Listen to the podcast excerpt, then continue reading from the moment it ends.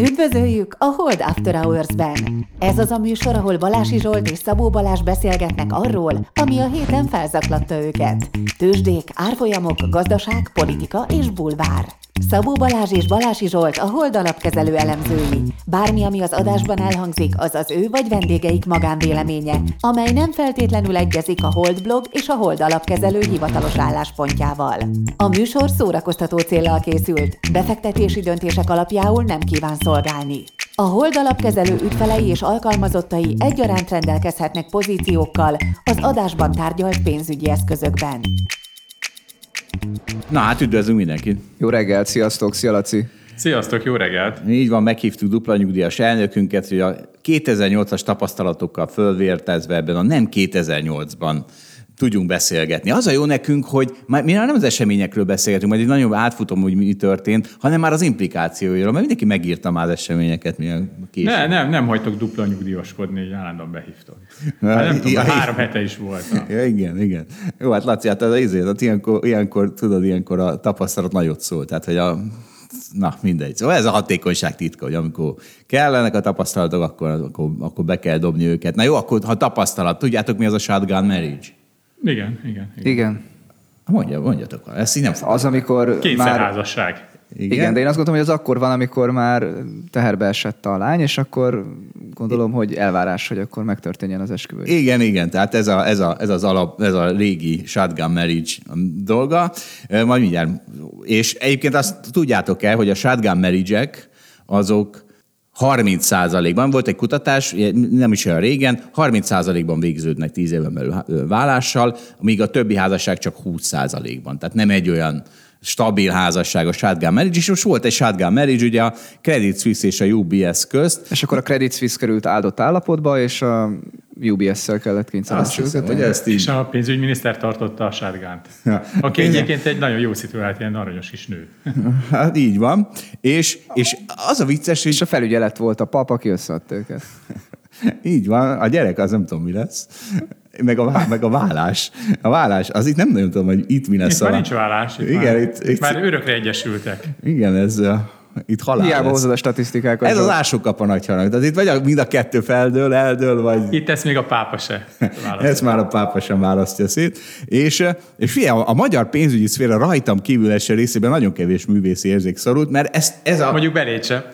Mondjuk belépse, de, de még lehet, hogy ez is több, mint a, a maradékban, mert senki nem fordította a Shotgun is rendesen magyarra, ami a dupla csövű házasság. Tehát nyilvánvalóan ez a szó. És rákerestem a Google-ben, ez nem is létezik ez a kifejezés, dupla csövű házasság. De a az mindig dupla csövű? Nem, de haj, hát ez a költői szabadság. Ah, Látod, Laci, beléd is kevés művész érzék szorult. Na, és akkor most mi volt a dupla csövű? Ugye nyilván ez a Credit Suisse szegény 160 év után.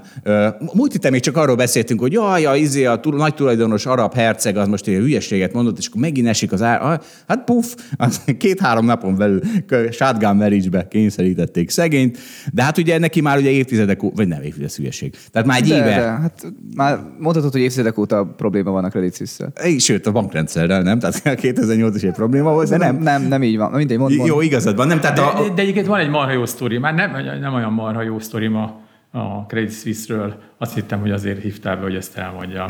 Egy El... nagyon régi sztori, elképesztően régi sztori. Hát kezdjük ezzel. 1991 Kórinuszon ültem, akkor még, Buda, akkor még Marsz Károly Közösségtudományi Egyetem volt, és hát ilyen átalakulás volt, tudod, rendszerváltás, pesgés, minden, tehát nagyon jó pofa volt az egész.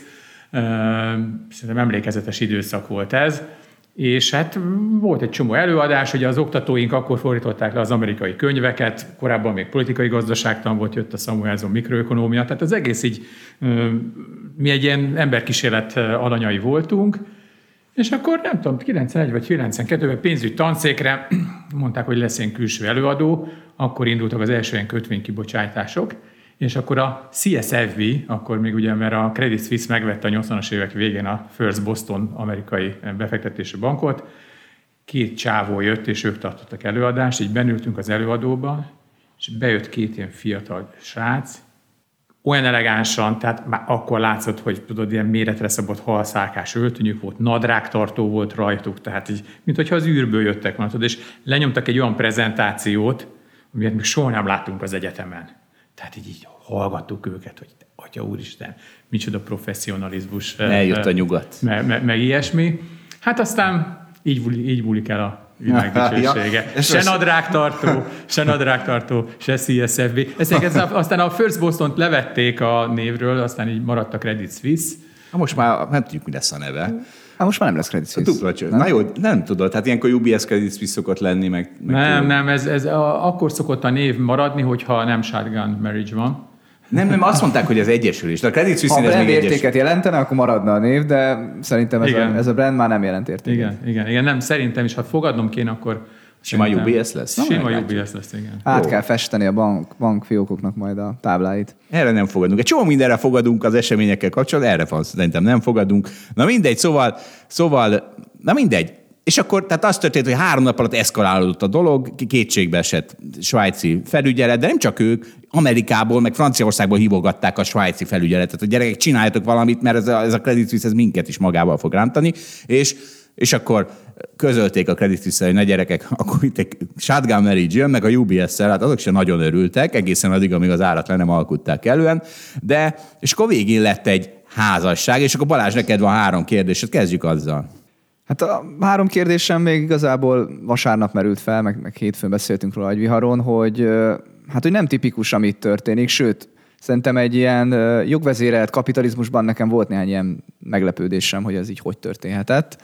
És a következő kérdéseket tettem föl, hogy itt az volt szerintem nagyon érdekes, hogy ugye, hogy a Credit Suisse kvázi csődben van, és hogy ezt a Svájc szabályozó milyen alap, alapon döntött el, hogy ő ezt a kényszerházasságot megcsinálhatja. Tehát ugye az egyik az, hogy gyakorlatilag most a svájci szabályozó az milyen alapon mondta meg, hogy ez a bank ö, csődben van. Ugye Igen, általában a amikor- csőd akkor van, amikor látjuk, hogy csőd van. Hát nem, a, a, annak van egy, tehát a jog az szabályozza, hogy mit jelent a csőd, nem, nem, tud, nem tud kifizetni az adósságodat, vagy a tartását, akkor, akkor ugye csődbe kerülhetsz, és akkor annak megvannak a feltételei. Ugye itt a pénzügyi világban ez kicsit másképp van, erről beszélhetünk, de hogy ebbe mi a szubjektivitás, vagy mi a szubjektív elem, szerintem ez nagyon érdekes, hogy, hogy érted, hogy egyik pillanatban még, még kereskednek a részvényelnek a cégnek, egyébként még ebbe a pillanatban egyébként tudna kifizetni tartozásokat, de egyszer csak azt mondja a szabályozó, hogy te amúgy csődbe mentél, úgyhogy most kényszer, shotgun marriage, kényszer, kényszerbe kerültél.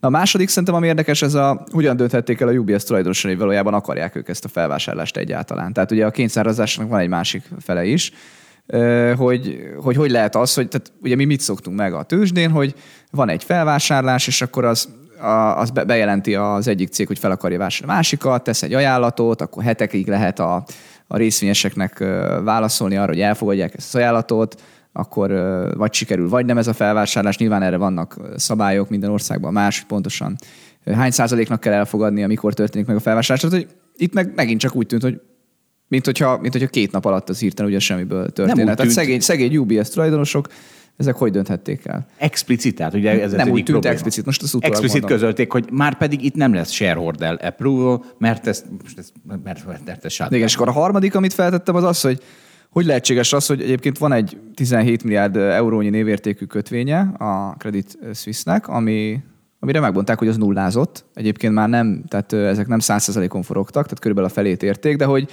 hogy közben a, tehát vannak kötvények, amik nulláztak, de közben a tulajdonosok meg nem nulláztak, mert azok meg kaptak pénzt a UBS-től. Tehát tudod, van ez a... Sőt, UBS befektet- részvényt kaptak. a UBS részvényt kaptak. Tehát befektetők mindig azt szoktuk mondani, hogy, hogy először a, az equity, tehát először a tőkének kell nullázni, és akkor a kötvény addig 100%-ot ér, amíg van értéke a, a részvénynek. Ugye általában ezt szoktuk gondolni. Itt most ez a szabály sem volt valódi. Most ezeket így már napokkal később könnyek megválaszolni, de, de már amikor ezt az agyviaron felvetettem, hogy én itt értetlen állok ezeket, Laci már akkor is azt mondta, hogy ő tudja ezekre a választ, úgyhogy mi mindjárt megadjuk neki a lehetőséget. Halljuk, Laci. Hát figyelj, nyilván annak- vannak ennek egyszerű részei, meg bonyolult részei. Tehát az, hogy ugye a csőd az azt jelenti, hogy pillanatnyilag éppen nem tudsz eleget tenni a fizetési kötelezettségeidnek. Ugye normális esetben ugye akkor van egy csődeljárás, amit, hogyha sikeresen lezárnak, akkor a cég majd nem tudom, egy év múlva megy tovább, rossz esetben pedig felszámolás alá kerül a cég, és akkor a hitelezők megkapják a hogy mondjam, a követeléseiknek egy részét vagy egészét, attól függ, hogy mennyire sikeres ez a felszámolási eljárás. És nyilván egy pénzintézetnél, egy ilyen e, első rangú pénzintézetnél nem telhet el a kettő között egy év. Tehát az, hogy, hogy csődbe van, tehát nem tud eleget tenni, a, és nagyon fontos, hogy az, hogy csődbe van valaki, az nem azt jelenti, hogy, hogy, hogy, hogy akár negatív a saját tőkéje, pillanatnyilag nem tud eleget tenni a fizetési kötelezettségeinek. A bankoknál ez gyakorlatilag bármikor előfordulhat, bármelyik banknál. Ezt a felügyelet látta, tehát olyan nagy volt a betét kivonás a Credit Suisse-nek a, a számláiról, ugye pénteken már 46 milliárd svájci frank, hogy hogy a felügyelet hogy tényleg nem tud eleget tenni. Tehát, és ugye hétfőn ez 100 milliárd lett volna, 500 milliárd a mérlegfőszege a Credit Suisse-nek, tehát hogy teljesen világos volt, nem kellett ez nagy fantázia, hogy tényleg nem tud eleget tenni a követelések. Tehát, hogy biztosan eljön ez a csődesemény, csak kérdés volt, hogy egyébként jogilag még nem jött el pénteken, de lehet, hogy eljött volna kedden vagy szerdán, de itt a felügyelet az, az nem várta meg ezt a dolgot. Valószínűleg egyébként okosan, de mindegy, erről majd később beszélünk. Persze, tehát, tehát látszott, hogy ugye tavalyi év végén már kapott egy nagy pofont a, a Credit Suisse. Tehát szerintem a felügyelet ezt elég jól látta, tehát a csődesemény fennáll, tehát szerintem ezt minden bírósági perben meg fogják tudni majd utólag védeni. És nem kell hozzá nagy fantázia, hogy a péntek 40 milliárd után meg hétfőn meg 100 milliárd lett volna, tehát hogy nullára lementek volna az eszközök, mert mindenki menekítette ki a, a pénzét. Tehát szerintem ezzel igazából rendben van. Azzal is rendben van, hogy egy ilyen banknál nem lehet azt eljátszani, mint mondjuk nem tudom, mint a szállító KFT-nél, hogy eltelik egy év vagy két év a csődeljárás bejelentése meg a felszámolása alatt, tehát itt nagyon gyorsan kellett ezt meg, megoldani.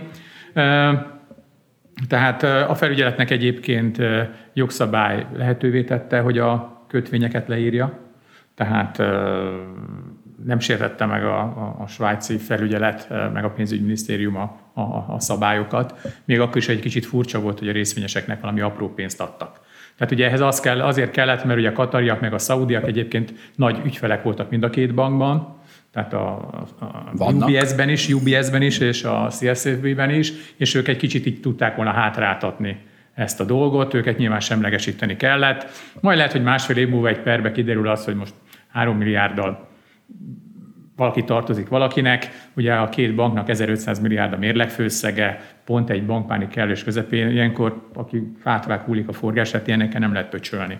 Tehát uh, szerintem teljesen jól csinálta a bankfelügyelet, és ráadásul ugye Amerikában 2008-ban um, sok ilyet láttunk. Tehát uh, szerintem elég jól lett ez kezelve. Az, hogy a UBS részvényesek nem döntöttek. Nyilván a UBS-nek van egy alapszabálya, ami a menedzsmentet bizonyos döntéseknek a... Bocs, azt, hogy rosszul mondtam, ott menedzsmentet kellett volna mondanom. A tulajdonosok jó, hogy nem döntöttek, de igazából a menedzsment sem, ha jól értem, abban a tekintetben, hogy azért ez rájuk volt kényszerítve. Nem, nem, hát van, ami az shareholder approval kell. Tehát az, nem tudom, hogy e- szerintem, ha valami Igen, ez, akkor ez. Hát ha, ha valami ez, akkor ehhez, nem tudom az alapszabályt, tehát nem tudom, hogy UBS tulajdonosnak kellett volna, de igazából arra akartam kérdezni, hogy itt a menedzsment is egy kényszer helyzetbe került tehát a UBS-nek a menedzsmentje is ugye két nap alatt döntött el, azért ez nyilván nem így szokott lenni. Hát nézd, szerintem a, a, a UBS menedzsment tényleg kényszerhelyzetben volt, de nem azáltal, hogy mondjuk a svájci pénzügyi hatóság letartóztatta volna az elnököt, hogyha nem írja alá a szerződést, hanem abban az esetben a CSFB rendezetlenül megy csődbe, akkor gyakorlatilag az egész svájci bankszektor, és ugye ennek a legnagyobb képviselője a UBS olyan csapást szenved el, hogy, hogy szerintem gyakorlatilag lement volna a részvényár egy hét alatt 50 kal és az ügyfelek elmenekültek volna.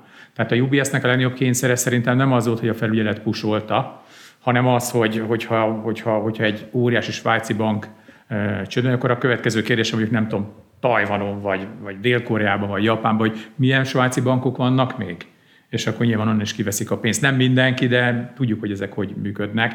Tehát szerintem a svájci pénzügyi státusz olyan csapás érte volna, aminek minden svájci pénzintézet megitta volna levét, és ezek közül ugye a UBS a legnagyobb, tehát nyilván ő vesztett volna a legtöbbet. Nem volt olyan opciója valójában, épesző opciója nem volt a UBS-nek, hogy kimaradjon ebből a dealből. Egyetlen egy feladata volt a menedzsmentnek, hogy a UBS részvényesek számára minél jobb feltételeket harcoljon ki a tárgyalás során, minél savanyúbb képet vágjon, minél jobban hümmögjön, és én azt gondolom, hogy ez az ír csávó, aki ugye a UBS-nek az elnöke, egyébként is rossz kedvű volt, mert ugye írják a sajtóba, hogy egyébként nem tudom, valami kriket, vagy, vagy nem tudom, vagy rögbi meccset akart nézni hétvégén, és ahelyett, hogy ezzel kellett szopnia.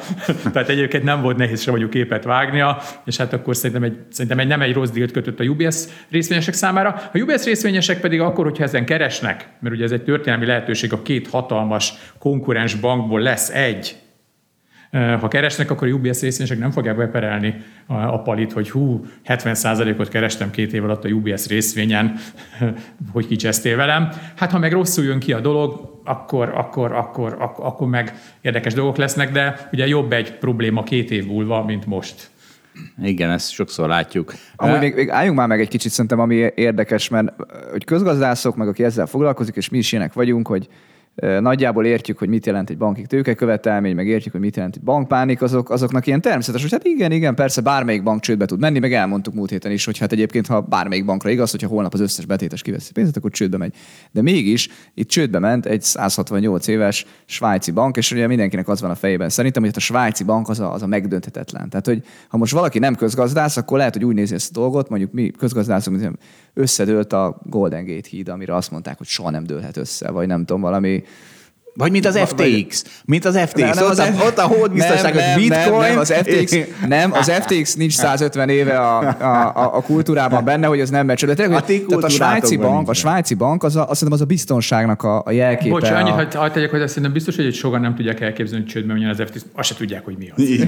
Jó, tehát az FTX, FTX ne keverjük ide, Zsolt, mert ez egy hülyeség, de tényleg, hogy tehát a svájci bank az a, az a biztonságnak a, a jelképe. Ugye oda viszi az az ember a pénzét, aki, aki nem tudom, meg akarja védeni a saját országának a hatóságaitól, meg, meg nem tudom, a maffiától, meg nem tudom, mert az nagyon-nagyon biztonságos, és csődbe megy a második legnagyobb svájci bank. Mi történt ezzel a világgal? Er, er, erre mondjuk már valamit, hogy ez, ez hogy van. Igen, ez nagyon fontos, hogy Ugye múlt adásban elég jól elmondhatok, ott mondhatok elég nagy hülyeségeket, de volt, volt egy csomó jó gondolat is. Laci, na majd bogál, bogál lászozhatsz később, vagy, vagy később majd Laci. És képzeljünk el egy bankot, mondjuk Bivaj bank, jó? Tehát legyen Bivaj, hogy Bivaj erős bank, van 10 milliárd forint saját tőkéje, 90 milliárd betétje van, és 100 milliárdos, 100 milliárdja van, ugye, amivel kell valamit kezdeni, és tegyük fel, odaadja egy csomó vállalatnak, de mind olyan hitelt, amire az állam garanciát ad. Mondjuk 5 éves hiteleket ad ABCDFG vállalatoknak, de ezek mind államilag garantált hitelek, tehát az állam begarantálja. Tehát ilyen szempontból az eszköze az bivaj erős.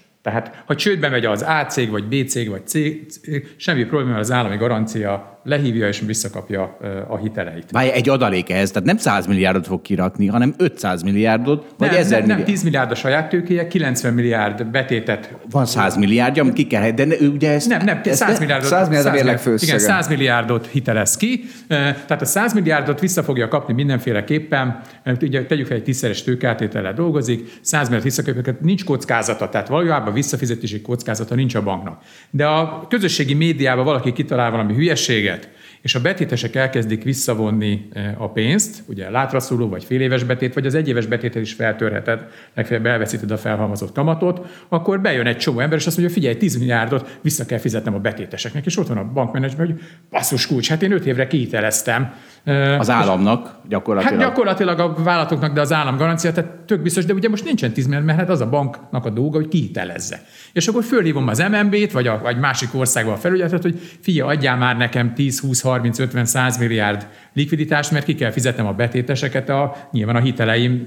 Nem mondhatom azt a C vállalatnak, hogy figyelj, bocs, fizes már vissza az 5 évre adott hiteledet, mert nyilván nem így működik a gazdaság, és nyilván ilyenkor a jegybank ad 10 milliárdot, 50 milliárdot a, a, a banknak, hogy kifizesse a betéteket, és tök jól csinálja. Egyrészt a jegybankokat ezért hozták létre.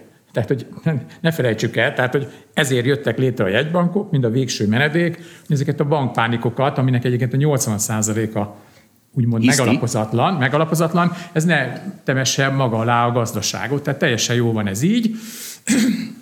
Tehát ez egy jó példa arra, hogy a Bivaj bankot is nagyon gyorsan fizetésképtelennél nem lehet csődbe vinni egyébként, mert a csődeljárás végén majd vissza fogja kapni 5 év múlva a kihelyezett hiteleket, maradéktalanul kamatosoktól, és a betéteseket is ki tudja fizetni. Csak ugye most a bankszektorban nem lehet 5 évet várni. Tehát fennáll egy fizetésképtelenség, de egyébként a saját tőke megvan. Ilyenkor nyilván a, a, a, a az adott bank, központi bank ilyenkor likviditással kisegíti a bankot.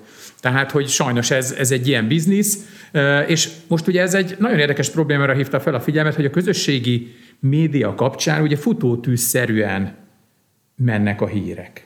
Tehát, hogy ö, Gyorsabb, sokkal gyorsabb. sokkal, ezerszer gyorsabb, és villám gyorsan, két, ugye például hogy a, a kaliforniai banknál is gyakorlatilag, főleg abban a communitybe, ahol ugye villám gyorsan mennek, gyakorlatilag három nap alatt kiszedték a betéteknek a nagy Ez a részét. Szilícium völgy bank, tehát a, azért, Igen. ezért mondom. Hát az a múlt heti téma. Igen, igen, igen, de összefügg, de egyébként Erre, erre, írt, novemberben... erre írta egyik kollégánk viccesen, hogy kell ennyi IT fejlesztés a bankokba, lám, lám, annyit érnek el vele, hogy nem tíz nap alatt tudják kiszedni az egy egységnyi pénzt egy bankból, hanem egy nap alatt. Tehát, ugye Egy óra alatt. Egy óra alatt.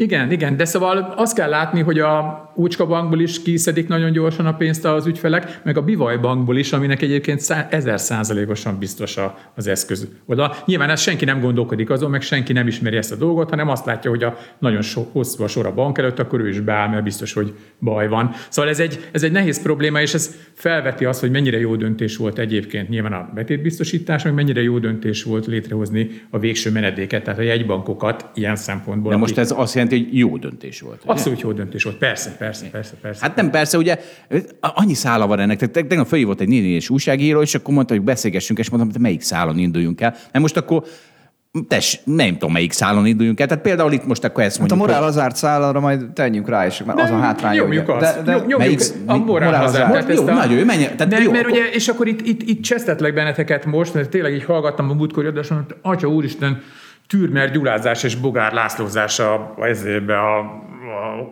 a, holdas, a holdas ezébe, hogy megmentik a bankokat, és pá, pá, pá, hú, és akkor mi van? Hát ez, erről beszéljünk, jó? Tehát erről, De para, Beszéljünk. akkor fölvezettem, várjál, fölvezettem. Tehát az van, hogy a Hold alapkezelőben, vagyis itt a Hold After Hours-ban szoktunk ilyen kényes témákkal be- beszélni, beszélni, és akkor mindig valaki másnál villog egy sziréna. Ha éppen nemzeti etlenkedek, akkor a botonnál, ha a urbanizációról beszélek, meg összerakom a ország műveltségi térképét, meg a szavazati térképét, akkor Lacinál villog a sziréna, ha a kurrens vizékről, klímaváltozásról, meg női kvótáról beszélek, akkor Balázsnál villog egy sziréna, és Bacinál is van még egy sziréna, amit kiderült, a Bogár László sziréna, mert az a, és tehát me, megóvom a múlt heti magunkat, tehát mindenre egyet fogunk érteni, Laci, csak mi ezt nem hangsúlyoztuk ki, mert nem tudtuk, hogy vannak Bogár Lászlók, és Bogár László hívek a világban. Tehát a, és akkor, ugye, és akkor itt a kérdés, hogy, hogy a moral hazard, meg az, hogy a bankokat kimenteni, ezek mit jelentenek. És például tegnap a néni és újságírónak nem tudtam megmondani, hogy konkrétan milyen morálházárról beszélünk akkor, hogyha végül is, és amiről most fogunk beszélni, ezek a bankok nincsenek kimentve. Tehát a, azt szokták mondani, hogy a bankok ki vannak mentve, de nincsenek kimentve. Na, ezt fejtsd ki, Laci. Hát Persze, tehát, hogy 2008-ban is mondták, hogy kimentették a bankszektort, meg így, meg úgy, meg. Hát, tehát eltűntek ezek a bankok. Tehát, tehát az embereket kirúgták, a neon, színes neon táblákat összezúzták, a névjegykártyákat elégették. A részvényesek A éheznek. részvényesek az összes lóvéjukat elveszítették, a kockázatos kötvény tulajdonosok elveszítették Éheznek. a pénzük nagyon nagy részét. Tehát, tehát kit mentettek ki? A betétes. A betétes. De az ugyanezt mondtuk múlt De, de, de héten. az, nem, az nagyon-nagyon fontos, mert amikor a Bloombergben is olvastam tegnap el, CSZV, és akkor ott Svájcban, ugye Svájcban ott tüntettek az emberek, hogy a szemét bankárokat, meg a szemét bankokat kimentik. Most tűnt el a Credit Suisse. Hát, hát, hát gyakorlatilag a részvényesek most igen, egy picit hagytak nekik, de a kötvényesek most azonnal rögtön leírtak 17 milliárd eh, eurót, stb. stb. Tehát, hogy, hogy hát a betéteseket mentik ki ilyenkor. Hát Meg a gazdaságot, a, Joli meg a gazdaságot. A Joli nénit mentik ki, meg a Pista bácsit mentik ki, tehát hogyha megkérdeznéd egyébként, a, akik mondják, hú, a bankokat, a szemétbankokat kimentik, akkor, és akkor a Joli bácsi, vagy Joli néni, aki berakta a betétet, az ne kapja vissza? A Pista bácsi ne kapja vissza? Laci, ez nem merül fel, hogy a betétes nem mentsék ki, csak az a kérdés, hogy ez morálhazárd Szerintem egyébként az, de ettől még ki kell menteni. De mondj egy szintig mondj egy De hogy lenne olyan? Figyelj, most gondolj bele, hogy morál, tehát én vagyok a Joli néni, tudod? most, mert- de de, most- várj, várj, várj, mindjárt elmondom, hogy mi a morál. Tehát az, hogy a betétest kimentik egyébként a betétbiztosítás mögött, az, tehát én vagyok Joli néni. Van egy bank, van egy marha erős felügyeleti szerve, ugye? Tehát van egy bankfelügyelet minden országban, a segge lyukába belenéz a bankoknak, érted? Tehát, hogy olyan jogai vannak, amik betétesként én nem tudok, maximum elolvasom az éves jelentést, de ki az a betétes, aki elolvassa az éves jelentést? Van egy bankfelügyelet, aki gyakorlatilag még a telefon használatot is korlátozza ezeknél a bankoknál, hogy csak egy Két telefonunk kell, hogy legyen, föl vagyunk háborodva. Pedig Nem, még...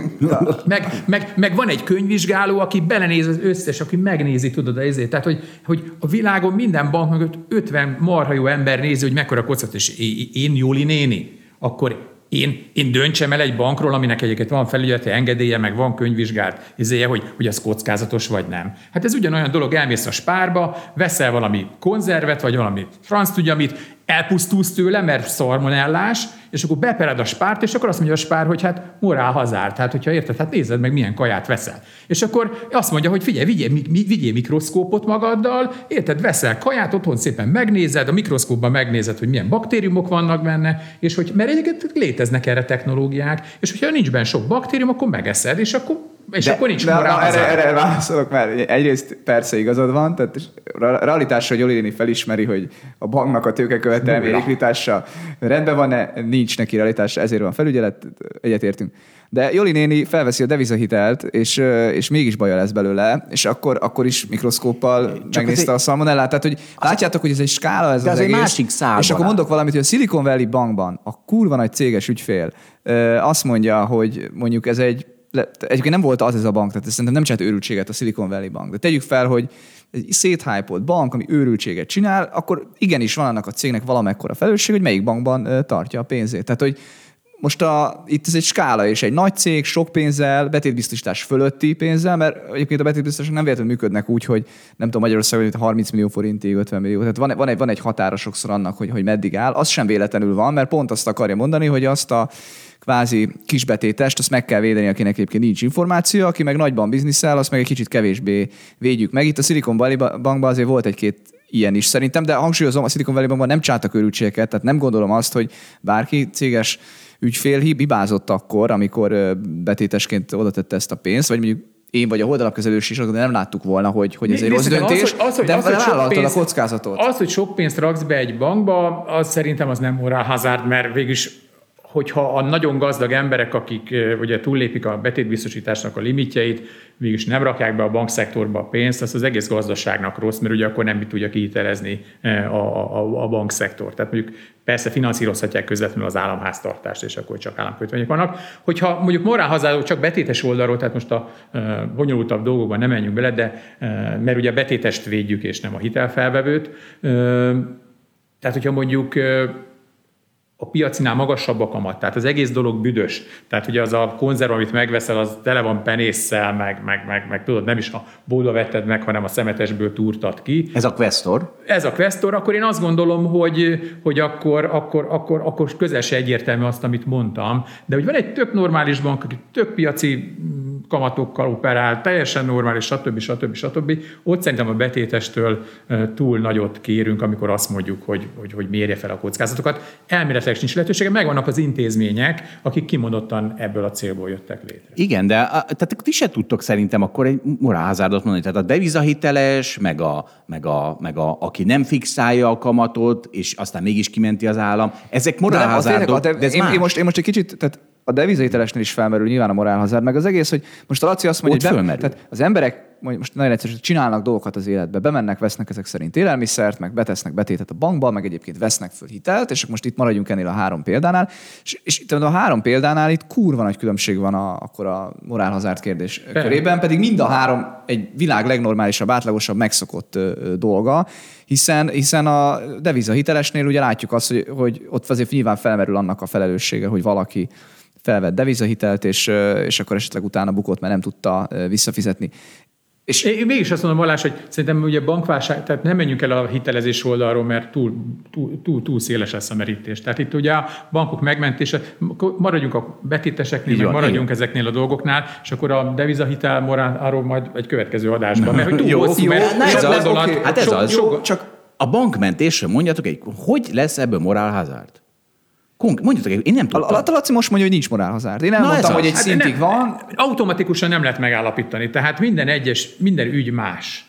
Tehát, tehát azoknál a bankoknál, akik egyébként teljes normálisan működnek, normális betétstruktúrával, szabályokat betartva, és nem csak túl nagy őrültségeket, ott azoknál a bankoknál likviditási segítséget adni, stb. stb. azt szerintem nem morálhazárd. Ugyanakkor lehetnek olyan bankok, amiket eszébe nem jut senkinek megmenteni, mert hogy annyira büdös az egész. Hogy... Tehát, hogy ez kicsit olyan, tudod, mint amit mondtak, a, van ez a híres történet, hogy mi a pornó, és akkor mondta az amerikai bíró, hogy hát majd megnézem, és akkor én eldöntöm, hogy mi a pornó. Mert hogy ugye nem lehet a, nem tudom, a művészi erotikus film meg a pornó között most definíciószerűen határon alatt húzni, tehát a bíró is azt mondta, hogy hát ő majd azt eldönti És azt gondolom, hogy így a morálhazárdot is így egyesével lehet megnézni, hogy, és, és, és hát mindig utólag derül ki ráadásul, mert hogyha egyébként a bank, amit megmentettél, az három év múlva az összes hitelt visszafizette, tudod, és a gazdaságnak egy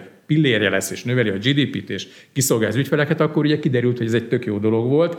Ha meg az a bank, amit megmentettél, gyakorlatilag három év múlva még négyszer akkor a veszteséget csinált, mint amikor akkor meg rájöttél, hogy morál hazát.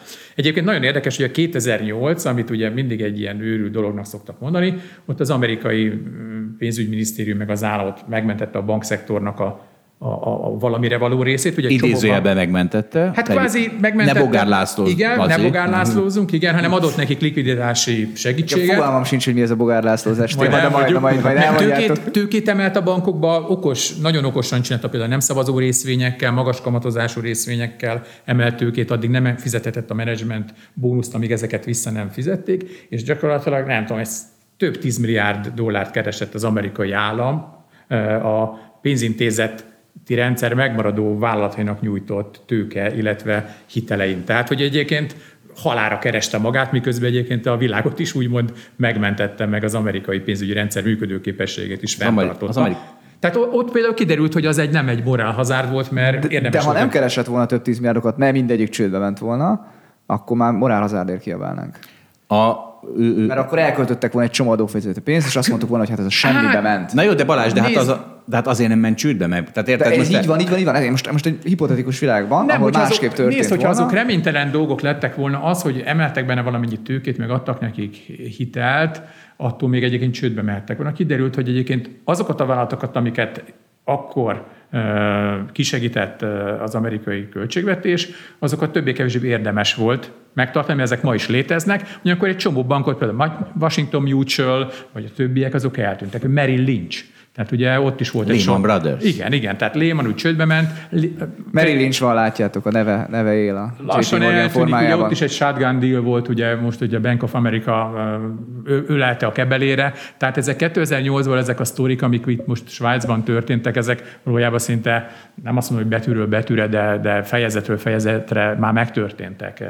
És ezért van az, hogy ugye azt mondjuk, hogy a, generál, a tábornokok mindig az előző háborút nyerik meg, csak ez egy előző háború. Tehát itt most az a szerencsénk, hogy itt a jegybankok ezt 2008-9-ben az egészet lejátszották, ebben már rutin volt. Ekkora szerencsénk nem lehet, hogy a 2008-9-es válság üti fel a fejét egy kicsit megint, mert arra legalább tudjuk, hogy mi a megoldás. Igen, hát ráadásul van egy nagyon nagy különbség. Ezt kevesen írtak erről, meg keveset beszéltek erről, hogy azért 2008-ban a bankoknak a, a könyvei, az eszközei, azok egy ilyen nagy fekete lyukat képeztek. Tehát abban voltak ilyen különböző nagyon bonyolult ingatlan vételi, egy eleve egy túlértékelt ingatlan piacot agyon hitelezett és összes struktúrát, láthatatlan, senki által nem tudott, milyen kockázatok voltak egy csomó banknak a mérlegébe. Tehát ugye ez a legrosszabb kockázatkezelés szempontja, amikor látod, hogy nagyon büdös, de nem tudod, hogy, hogy mi van ott. Egy kicsit olyan tudod, amikor ilyen, tehát ott van egy ilyen barlang, amiben ilyen szörnyek vannak, és sötét van, meg nem is tudod, hogy mire vár, oda senki nem szeret bemenni. A jelenlegi helyzetben azért a legtöbb banknak, és nyilván nem minden banknak, de a legtöbb banknak az a problémája, hogy tele van amerikai állampapírral, érted? Tehát amerikai állampapírral.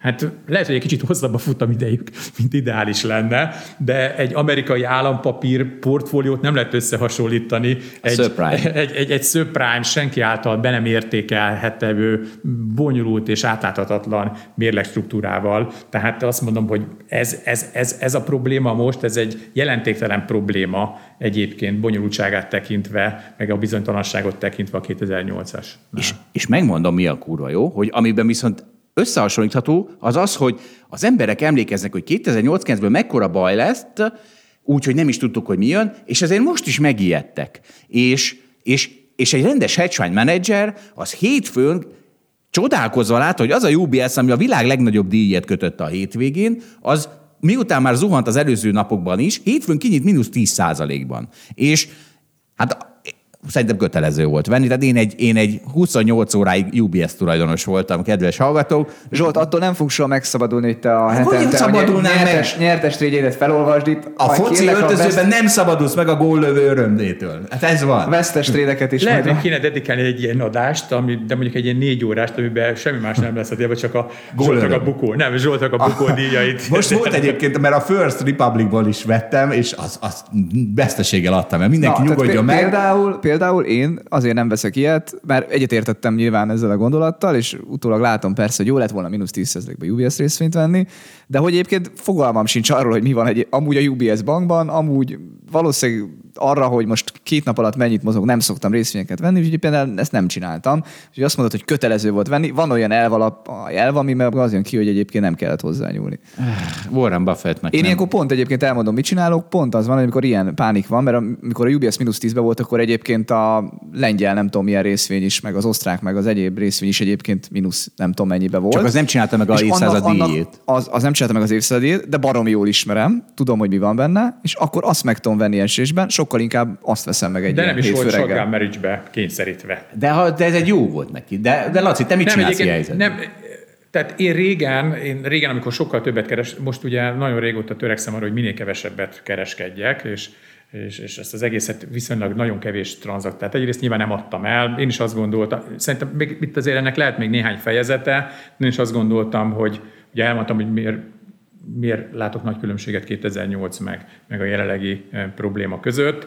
Ilyenkor nyilván nem likvidálok, tehát nem adok el olcsón, ilyen finom, pici trédeket csinálok. Régen egyébként ugyanezt szoktam csinálni, mint a Balázs, hogy mindig meg szoktam keresni eh, a legvolatilisebb eh, tehát régen például a japán török líra volt ilyen, amikor mindig történt valami, akkor én mindig megvettem a, a török lírát a japán jennel, és általában mindig kerestem rajta Hát persze csináltam nagyon sok rossz trédet, eh, annak egy 10 órás adása lenne elég, de tényleg, hogyha jó kaptam ezt el, akkor az mindig azt mondta, hogy két nap alatt ment 10%-ot. Ugye devizapárba az nem olyan. És ha lett volna podcasted, akkor beszélhettél volna róla. A gólöröm. Meg a, szóval, meg a szóval a, kapott kicsit gólokról a, is. Szóval Balázs, tehát hogy nem ott, nem ott keresgéltem, ahol volt a nagyon nagy probléma, mert azt úgy nem tudtam megítélni, hanem azt néztem én is meg, hogy hol van rutinom, meg hol tudom, hogy melyik piac hogyan működik, és akkor inkább olyan piacokon szoktam felvenni tételt, különböző téteket, ahol egy kicsit távol vannak ettől a dologtól, de nagyon túl vannak reagálva az adott hírek, jobban ismerem őket. Igen, igen, én is azt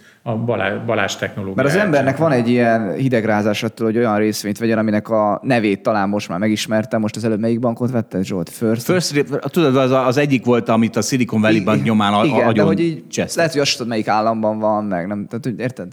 Igen, igen, a Hiszti, fürdővízzel, hiszti van. figyelj, a, a fürdővízzel általában kijöntik a gyereket is, tehát, ja, tehát össze kell szedni a gyerekeket a, bizony a földről, az egyszerűbb, mint ott a fürdővíz után nézélni, kapkodni. Sok stratégiával lehet pénzt keresni, és, És bukni még, a többel, és még több stratégiával bukni. Így van. Azért ne felejtsük el, hogy azért a befektetők a 80%-a hosszú távon inkább egyébként bukik. A Tehát kis befektetők. Nem, az alapkezelő. Tehát ha megnézed, a professzionális alapkezelőknek is a 80% alul teljesíti a benchmarkokat. Tehát, tehát ez, ez nem csak a kisbefektetőkre igaz, nyilván kisbefektetők között is vannak nagyon-nagyon profik, nyilván 80% nem, és a nagy befektetők között is vannak profik, és ott de abból is kevesebb van. Minden, ez ugyanolyan szakma, mint a cipész, Na jó, de hát meg az autószerelő. Van egy csomó szar autószerelő, van egy csomó átlagos autószerelő, és van egy kevés nagyon profi autószerelő. Csak Hedge fund menedzserből is van egy csomó szar, egy csomó átlagos, és néhány nagyon jó. Csak Laci, az, a, a, a, az kell, hogy legyen, a szar autószerelő is jobb kéne, hogy legyen, mint a nem autószerelők autószerelői átlaga, érted? Tehát, hogy itt most azt mondtad, hogy mint hogyha a hedge fund menedzserek közt is ugyanaz lenne a megosztás, mint a retailben, hát azért azt azért nehéz elképzelni. Hát, igen, igen, nyilván, nyilván egy retail befektető, hogyha nagyon rossz, sok, nyilván a tőkeátétel miatt nagyon-nagyon gyorsan elbukja az összes pénzét. Azért egy hedge fund menedzsernél ez ritkábban fordul elő, de hát ott van egy csomó sz- szigorú szabályozó, tudott felületi törvényi előírás, ami mondjuk egy kis befektetőnél nem játszik. Tehát lehet, hogy egyébként a hedge fund menedzserek is, ha azt csinálhatnák, amit akarnak, akkor ők is sokkal nagyobb száma mennének csődbe. Igen, azt hiszem nem tehetem az alapom 100%-át egy hetes ö, Tesla call opcióba, mint ahogy a kis befektetők teszik sokszor. Bár talán nem is csinálnám, akkor se lehetne. Hát a, a saját, na igen, a saját befektetési portfóliót teheted. Ott, csinál, és ott, ott csinálhatnám, de, de nem. Hogy Vala, valami valamiért ez nem vonz. De látom, hogy nagyon sokat vonz. Na, Lehet, hogy az egynapos teszt a call opció az még vonzom. Na féljetek, megint hirdetem egy kicsit a Spotify-t, ahol van ilyen polling option, tehát így fölteszünk majd kérdést, és lehet rá válaszolni. És múlt héten is föltettünk egyet, az a kérdés, hogy bénáznak a bankok, hova fussak. És nagyon szofisztikált válaszokat kaptunk, több válasz lehetett Te, megjelenni. miután te írtad meg a De nem, hát a, a válaszadók nagyon, de nagyon nagy a szórás, mondom, hogy mik a válaszok. Első válasz, Boomer Bank Forever. 18 százalék. Tehát még egész sokan bíznak a boomer bankokban.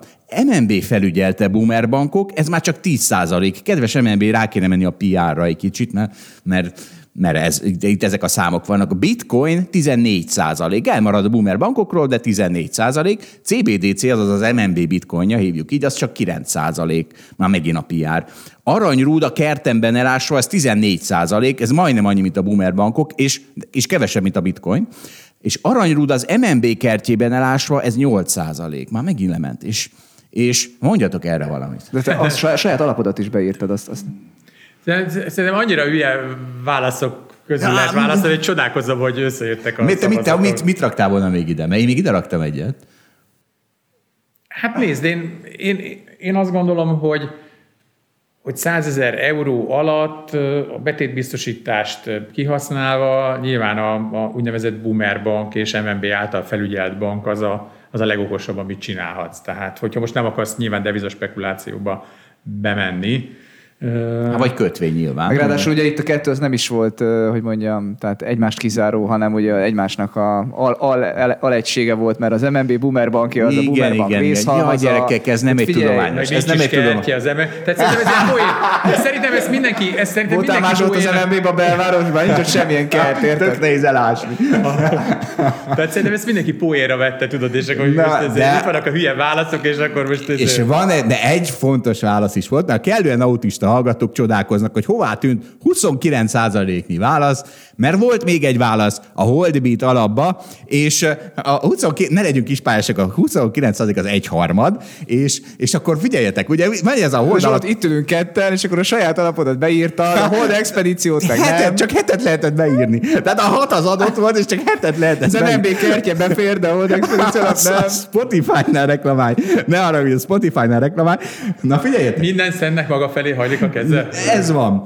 Figyeljetek, a holdalapkezelőben nyilván megy ez a töketlenkedés, hogy mikor lesz a holdbit alap kinyomva, kivenve, de most ezzel kivettük a holdalapkezelő kezéből a döntést, mert az MNB mit fog csinálni, nyilván kiplakátozza. A magyarok egyharmada követeli, hogy hivatalos fizetőeszköz a holdbit alap legyen, megteremti a bankoknál a lehetőségét, hogy lehessen befegyet utalni, nem lesz fizikai holdbit alap, azt ígérem, utálom a készpénzt, és olyanok leszünk, mint Venezuela. Tehát Magyarországon lehet majd fizetni forint, a folyamatosan gyengülő forinttal, ami Venezuelában a bolivár, meg a folyamatosan elősödő holdbit alappal, ami Ugye, van erre, van egyébként erre például, ugye El Salvador volt az, Na, amikor uh, van. vettek egy csomó bitcoint, tehát mondjuk egy ilyen kockázatos eszközbe rakták a pénzt, és hát meg is lett a, a, a, az eredménye. Hosszú távon nézzük ezeknek ja, az hát hosszú távon, Laci, hosszú távon nézzük. Hosszú távon mindannyian halottak vagyunk. Na jó, hát ugye, ugye ez az, azért ez a, ezek a napok megrázták a ez már múlt héten volt szó. Na figyeljetek, Megmondom még mi van. Jaj, hát amiről kicsit Nem, ezt olvasd de... már. Na mindegy, mondja. Hát van, van itt ez a Financial Times-ból ez a, ez, ezek a kurva jó mondások, azokat olvasd fel, hogy You make fun of dictatorships, and then you can change the law over the weekend. Tehát ugye az volt a baj néhány részvevőnek, hogy, ezért, hogy Svájcban egyszer csak fogták magukat, és úgy, most már mi a különbség Svájc és Szaúd-Arábia közt, meg azok után, hogy, hogy, hogy, hogy hát e, ez történt, ami a hétvégén történt. Hát igen, ez egy, ez egy vicces, vicces dolog ez az egész, de, de mondok még, még ehhez kapcsolódó izét témát, mert és egy kicsit el is kezdtük kibontani, hogy azért megváltozott ez a dolog. Tehát ugye régen egy bank, az azért ugye a, a környezet, ez egy regionális bank volt, és ugye a környezetéből szívta, most régen alatt értsük egy száz évvel ezelőtti amerikai bankot, a környezetéből szívta be a betéteket. És akkor hogy hogy lett bankrán, mert akkor is lettek, ezért lett a Fed, ahogy Laci is mondta, hogy lett bankrán, hogy ott a, a, a városban szétterjedt, szóról, szájról szájra, hogy úristen, baj van annál a banknál, nézzük, mekkora sor van, és akkor egyre nagyobb sor lett. Tehát a, a, és ez most a Twitter, meg ez most a social media, és szegény, hát szegény, nem tudom, hogy szegénye, szegény Credit Suisse feje, Lehman, az hát most, hogy hibá, ugye mondtam, hogy az egy éve tart már ez a Credit Suisse veszőfutás. Egyébként nem is mondtam, mert az is egy nagyon érdekes adalék, hogy a Credit Suisse az elmúlt, elmúlt években összesen kapott 11 milliárd dollár bírságot. Tehát ennyit kellett befizetnie a, a svájci jegybank felületnek, most 2 milliárd e- svájci frankért vásárolták meg. Tehát csak csak 17-ben egy 5 milliárdos bírságot befizetett. Nyilván az Credit Suisse is hozzájárult ahhoz, hogy Hát a tegyük bír- hozzá ilyen benchmarknak, hogy a UBS ennyi idő alatt, aki egy nagyobb bank, mondjuk 3 milliárdot fizetett be, tehát a negyedét befizette azért a Credit Suisse is ugyanekkora bírságnak. Na most akkor érted, hogyha most akkor nyilván, hogy Svájcnak meg kell menteni ezeket a pénzügyi intézményeket. Hát ennyi bírságot befizetett, tehát 10 milliárdot befizet az a két intézmény, most az, hogy néhány milliárddal megtámogatják őket, hát ez a leges legjobb. A bírság. őket, nem? Ők Ezért szedték be a bírságot, nem? Hogy legyen ből kimenteni őket. Hát de ez abszolút ez egy pozitív szaldó. Hát érted, a legnagyobb izé, tejelőket hagyod csődbe menni. Na, és, na de, tehát, hogy megváltozott, és ez a Lehman is kicsit ezt, ezt a, ráfogta erre a, a, mert tavaly ősszel volt egy ilyen nagyobb social media shitstorm, ami, ami úgy nézett ki, hogy, hogy, hogy több százezer poszt megjelent, amiben ilyenekről volt szó, hogy, hogy mi ez, hogy ö, hamarosan tőkét kell emelni a, a, a, a Credit Suisse-ben, hogy, ö, hogy ö, mi volt még? Mindegy, tehát pánik. Tehát, de, és mentek ezek a mémek, meg stb., és nyilván Nyilván a bankigazgató ezt leszarta. Hát mire van? Hát az a gyerekeknek van a Twitter, nem? Tehát, hogy föl kéne kész, tehát, hogy megváltozott a világ. Tehát, ha az, ami régen a sorban állás volt, az most a Twitter, és egy, egy boomer bankigazgató mit mond? Hát engem nem érdekel a Twitter, nyilván nem érdekel, én inkább titkolózom, és, és akkor fontosnak tűnök, de én mert szerintem nyerre a megoldás, és akkor er-, erről beszélgethetünk, a radikális transzparencia. Tehát ha nincs bank, tehát ha gyakorlatilag nincs a banknak olyan nem, nem banktitka nyilván, tehát nem az ügyfele adatokról van szó, hanem ha nincs olyan titka, ami, amit rejteget, akkor sokkal kevésbé lesz ilyen shitstorm. Csak a hogy- Twitter szájhagyományt az megakadályozza, hogy ő kiír három darab mutatót, az biztos, hogy a twitterezők azt tudják értelmezni. Nem, hát figyelj, most mutatom őket. neked egy svájci mechanikus órát, tök transzparens, mert üvegből van ez a hátlapja, és akkor szedjél adnak információt. Tehát ez, ez, ez hülyeség. Na de pont azért, mert ilyen tök át mindenki ismeri, ezért nem, nem, nem, tudom, akkor mi a megoldás? ez Bonyolult, annyira bonyolult. bonyolult, hogy nyilván egy bankfelügyeletnek is kell 15 ember, amíg mondjuk egy banknak a, átlátja a részleteit. Tehát, tehát, tehát nem, nem, nem, tehát ez, ez, ez önmagában nem. De amit mondasz, az egyébként tényleg egy probléma, hogy ugye régen biztos ilyenkor, hogy egy sorbáltak az ügyfelek, akkor szólt a Herr Smith, hogy na figyelj, akkor egy nagy szekére látványosan toljatok be 3 milliárd dollárt, hogy mindenki lássa tudod a bankba, meg leparkoltak a lovak, tudod, és elkezdték a munkások a dollárkötegeket vinni a bankba, és akkor mindenki látta, ő basszus ebbe a bankba mennyi pénz van. Na de egy ilyen Twitter mm, vagy social media kampányban mit tudsz csinálni? Szóval nagyon-nagyon nehéz, és ezzel biztos, hogy egyébként foglalkozni kell, mert, mert ugye, ugye van a rémhírteljesztés, Ugye azt, azt, azt, azt, azt mondjuk az újságokban tudja fogni a, mondjuk a hatóság, a szóbeszédnek azért van egy lassú felezési ideje, de ezek a social media dolgok, ezek nagyon gyorsan tudnak menni, és ezzel nem nagyon tudnak mit kezdeni a hatóságok. Tehát az biztos, hogy igen, és ezt írják egyébként a sajtóban is, hogy minden banknak kell egy, tehát erre egy ilyen eljárás, hogy hogyan tud ezek ellen védekezni. Egyébként nagyon-nagyon nehéz védekezni, főleg, hogyha egyébként fals hírek jelennek meg. Tehát Erre mondom, ahhoz, hogy tehát nem, a, nem akkor abban a pillanatban kell radikális transzparensnek lenni, hanem folyamatosan. Tehát onnantól kezdve, hogy kiépíted azt a bizalmat, a, a Twitter, akár a Twitteren, hogy a szellemiséggel kapcsolatban. Pillanatok alatt alakul át. Hát most mondok valamit, hogy jön egy mém, hogy a bankvezérigazgató ellopta az összes pénzt. Oké? Okay? Igen. Akkor ezt mindenki megosztja. De akkor, akkor, a hogyha- bankvezérigazgató kiírhatja, hogy a, a tier 1-es tőker át, tőker ratio az egyébként 13 helyett 14,5 százalék, ami azt mutatja, hogy az 100 bankból ez a 22. legbiztonságosabb, akkor azt gondolod, hogy majd a twitterezők majd Vagy gondolj egy, hogy most a, most a amerikai választás, tudod, mondták, volt ilyen fake news, hogy nem tudom, ott a Bill, nem tudom, a Hillary Clintonék valami pizzériának a pincéjébe molesztálják a kiskurokat, minden. Ezt legalább 15 millió amerikai elhitte. Tehát most,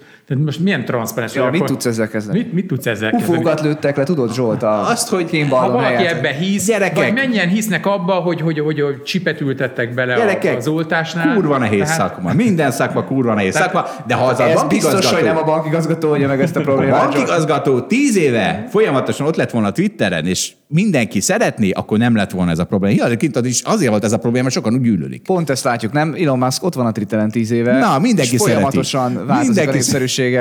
Egyébként- Csúcsol le, aztán vissza. Nem, nem, szóval a megoldásod azok bántóan leegyszerűsítettek, de meg a probléma felvetésed az ellenben jogos.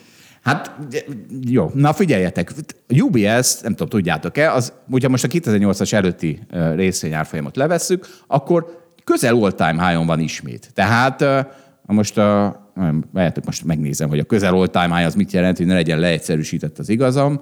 A, a közel all-time high az azt jelenti, hogy olyan köz, kör, körülbelül, körülbelül, igen, hát semmi, sem mondjuk, mondjuk ilyen 5-10 százalékra van a, ettől az all-time high-tól, miközben azért Európában most azért van egy kicsit bankpánik, van egy kicsit Nekem sokkal a, nagyobb esélye. a Google-ben azt mutatja, hogy a harmadán forog annak, de Minek? a 2008-as csúcsától. Aki, aki nem a, mondom, 2008-at vedd le. Tehát a 2008-at vedd le, 2009-től, ha nézed az árfolyamát, így, oké, igen. akkor, akkor, Akkor akkor, volt egy van. csúcs 2010 Nem, nem, igazad van, akkor kvázi all-time high van. Csak volt a háromszorosán is. Igen, a, ja, most felejtsük a 2008-at. Tehát, hogy nagyon érdekes, hogy vajon úgy csúcsra mehet amikor azért megnő ettől egy ilyen recesszió esélye, megnő a bank, tehát Ja, figyelj, tehát, a, tehát nem árt, én sem vagyok egy UBS üzleti szakértő, de tehát a UBS nem egy klasszikus kereskedelmi bank.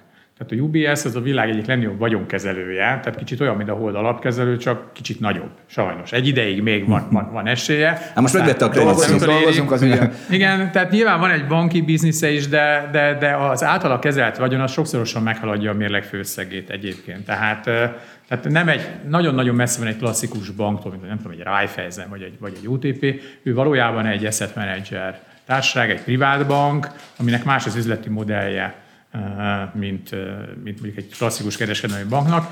Ráadásul most gondolj bele, hogy egy, egy városban van Spár meg, nem tudom, Lidl, és akkor hirtelen az összes Lidl-t átnevezik Spárnak.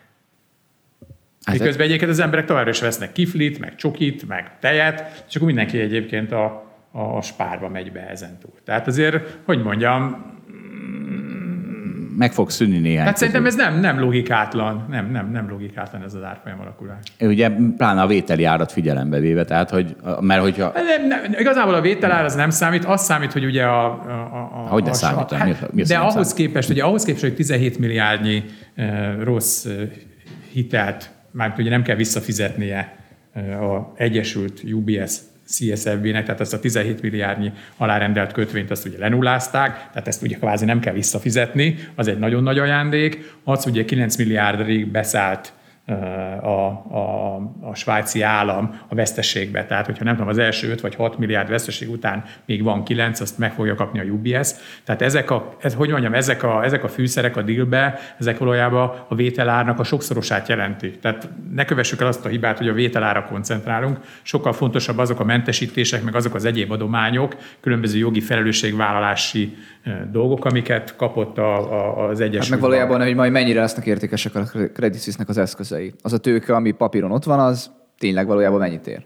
Hát Másfélszeresét, vagy a tizedét? Hát valójában kevesebbet, és való, valójában ezek a kötvényleírások, meg minden, azok nyilván ott próbálták beértékelni. Tehát megkapták a, a banki könyveket, ugye látják egyébként is a szabályozók, Mark to market megpróbálták beértékelni, nyilván a kötvényeket, állampapírokat, stb. ezt Mark to market nagyon szépen be tudják értékelni, nyilván az illikvideket egy kicsit nehezebb, ennek megfelelően hozták meg ezeket a pénzügyi garanciákat. Jó, azért azt ne felejtsük, tehát hogy adtak egy ajánlatot, és aztán közölték velük, hogy na, ez nevetséges, és akkor adtak egy háromszor akkor ajánlatot. Tehát, hogy azért elég mozgó. az, az, azért, ez- azért, ez- mert ez a delta, tehát hogy, amit mond a Laci, tehát azt hiszem, most másfél milliárdért vették meg, vagy három milliárdért, vagy négy és fél milliárdért, ugye ez egy, ez egy amikor, mit mondtál Laci, mennyi a mérleg hát- főszege az egész, tehát 1500 milliárd a két cég. A két cégnek Jó, az most igen. nem ahhoz kell hasonlítani, hanem a saját tőké az, ami ennek a tizede, de hogy valójában ez egy nagyon delta, tehát ez egy már változás változása. Igen, ezért, ezért a, a, amiben jó mérni, vagy könnyű talán mérni, 2021-ben a Credit Suisse azért 10 svájci frankot is, és most végül is mennyi? 25 svájc, svájci frank centér. Mi a, mi a francia? Tehát, hogy érted? Tehát, hogy a, a, annak a két évvel ezelőtti értékének a tizedének, a, tehát a negyvenedén vásárolta meg. Tehát azért az, az, az ha valami, akkor ez csak De nem, nem, értékteremtő. nem, nem ez számít. Azt számít, tehát ez nulla, tök mindegy, hogy egy milliárdért vettem meg, vagy két milliárdért, vagy három milliárdért. Azt számít, hogy a De hitel nem, ha portfólió- 20 ér vette volna meg, akkor viszont ez már nem igaz, érted? Tehát e, e, így nem számít. Tehát Igen, de akkor is, tehát igazából ami a UBS számára nagyon-nagyon fontos, hogy az az, hogy az, az 500 milliárdos hitelportfólió és a, hitel, és a mérleg alatti tételek, amik sokszor nincsenek benne a mérlegekben, a különböző kötelezettségvállalások, azok majd egyébként 40 milliárdos veszteséget fognak okozni ennek a Egyesült Banknak, vagy egyébként csak 20-at. Mert ha csak 20 milliárd veszteséget okoz, akkor ugye 17-et már leírtak a alárendelt kötvények tekintetében. Érted? Tehát az az 1-2 milliárd equity rész az, az, az nem számít. Tehát, Értem, amit Mert tudod, a Bivajbankhoz térnék vissza, tehát ugye 10 milliárd saját tőke van a Bivajbanknak, és 100 milliárd forint ugye a mérleg főszege, tehát 100 milliárd, 90 milliárd betétet beszívott, és 100 milliárdot kihitelez. Tehát lehet arról beszélgetni, hogy a saját tőkének a 20 vagy a 30 százalékán veszed meg a bivajbankot, tehát 2 milliárd forintért vagy 3 milliárdért, de sokkal többet számít, hogy abból a 100 milliárdos hitelből 80-at kapsz vissza, vagy 100-at. Tudod, mert ott 20 milliárd a különbség, itt meg kettő. Tehát a bankoknál a tőkeáttétel miatt az equity rész az, az, az kevésbé fontos, mindig a hitelkönyvön Igen, jó, oké. Okay. Tehát meggondoltad, a részvényárfolyam valahol lesz az egészet próbálja ugye értékelni, amikor. És ezért hivatkoztam a két évvel ezelőtti Credit Suisse részvényárfolyamra, ami részben azért omlott össze, mert folyamatos például shitstorm. Igen, de nagyon egyszerűsítve egy olyan vállalat, ami csőd közelben van, annak ha megnézzük, akkor ugye még nagyon-nagyon ugrál a, a részvényárfolyama. Egyébként Na, a, csak ez már nincs kezelve. Még, még annyi, hogy egy kicsit azért tegyünk hozzá egy információt, hogy a CSZB-nek azért az elmúlt 3-4-5 évben azért nincs jó híre, tehát állandóan ilyen zűrös események vették körül. Tehát, hogy mondjam, nyilván érzékeny volt a közösségi média támadásokra, mert, mert, mert folyamatosan inkább a rossz hírek jöttek eh, ki, mindenféle botrányok voltak. Pénzmosás a, volt, hülye izé- Menedzsment botrányok, kémkedések a vállalaton belül, konfliktusok. Igen, tehát a PR-ja nagyon-nagyon rossz volt, eh, eh, tehát ez kicsit olyan, mint egy nagyon-nagyon legyengült szervezetet támad meg egy ilyen egyszerű fertőzéses betegség, akkor sokkal könnyebben elpusztítja. A CSZB-nek a, a reputációja az elmúlt öt év különböző problémái miatt már, már, már, már nagyon megkopott, és könnyű célpont volt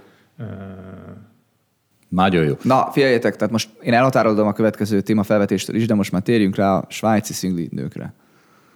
A svájci szingli én nem akartam arra rátérni, de rátérhetünk. Ugye Laci, te mondtad, hogy figyelmeben ajánlottad, hogy a svájci, ö, svájci felügyelet elnöke is nő, meg a pénzügyminiszter, pénzügyminiszter is nő. És akkor, és akkor tessék, a női kvóta át, az ember utána néz, hogy akkor ezek most kvóta nők, vagy rendes nők. És az egyik az biztos, hogy rendes nő. Tehát a, a svájci bankfelügyelet vezet, elnöke, az, egy, az tökéletes. Tehát annak tökéletes, az, az, tényleg az minden tud a témában, az egy kiváló szakember, nincs kérdés. A másik, az meg nagy valószínűség egy kvótanő, de az nem baj, mert a politikában, ha valahol van szerepük a, a kvótanőknek, az a politikában, ott, ne, ott nem kell semmihez érteni, hogy csak reprezentálsz valamit. De ez elég sértő, hogyha nem tudod bizonyítani. Én azt hittem, a sziglisőket többet nyomoztad, mint a kvótaságokat. Ez, ez, ez, az egyik. De, de, nem az a baj, hogy eleve már ennek utána nézel, érted? Tehát már, már itt tartunk.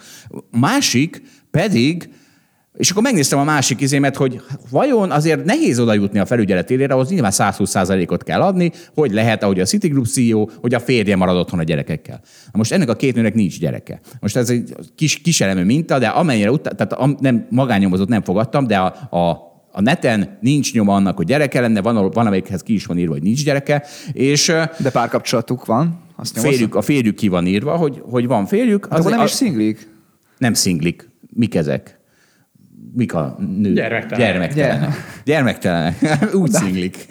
Úgy szinglik, hogy otthon nincs gyerek. Tehát, hogy, hogy, tehát az érdekes, hogy, hogy igen, azt jutalmazzuk, aki hajlandó 120%-ot adni, az mehet Chairwoman of Finman, Finma. Egyébként láttam a sajtó, direkt megnéztem a sajtótájékoztatót, mert ugye de mindenki kiült a sajtó elé, tehát szerintem tök transzparens volt az egész, tehát a pénzügyminiszter, a CS, vagy a Credit Suisse elnök, a UBS elnök, a felügyelet elnöke, stb. stb. stb. És ott lehetett kérdezni, mindenki ott szivatt őket, meg ilyesmi, és és nagyon, nagyon tök profik voltak. Tehát nagyon-nagyon-nagyon-nagyon szerintem feltalálták magukat, egységes volt a kommunikáció, nem jöttek zavarba, nagyon türelmesek voltak, kimerítő válaszokat adtak nyilván azokra a kérdésekre, amikre lehetett. Szóval, szóval vá- le, le, le, vált válnak vetve védték a svájci bankok brandjét, ami egy kicsit megcsorbul, de, de most mégis összeálltak, hogy Igen, megmentsék ezt. Hát egyébként ott akkor nem csak a svájci bankok brandjét kellett, hanem szerintem így rövid távon, tehát rövid távon így a pénzügyi piacok működésébe vetett hitet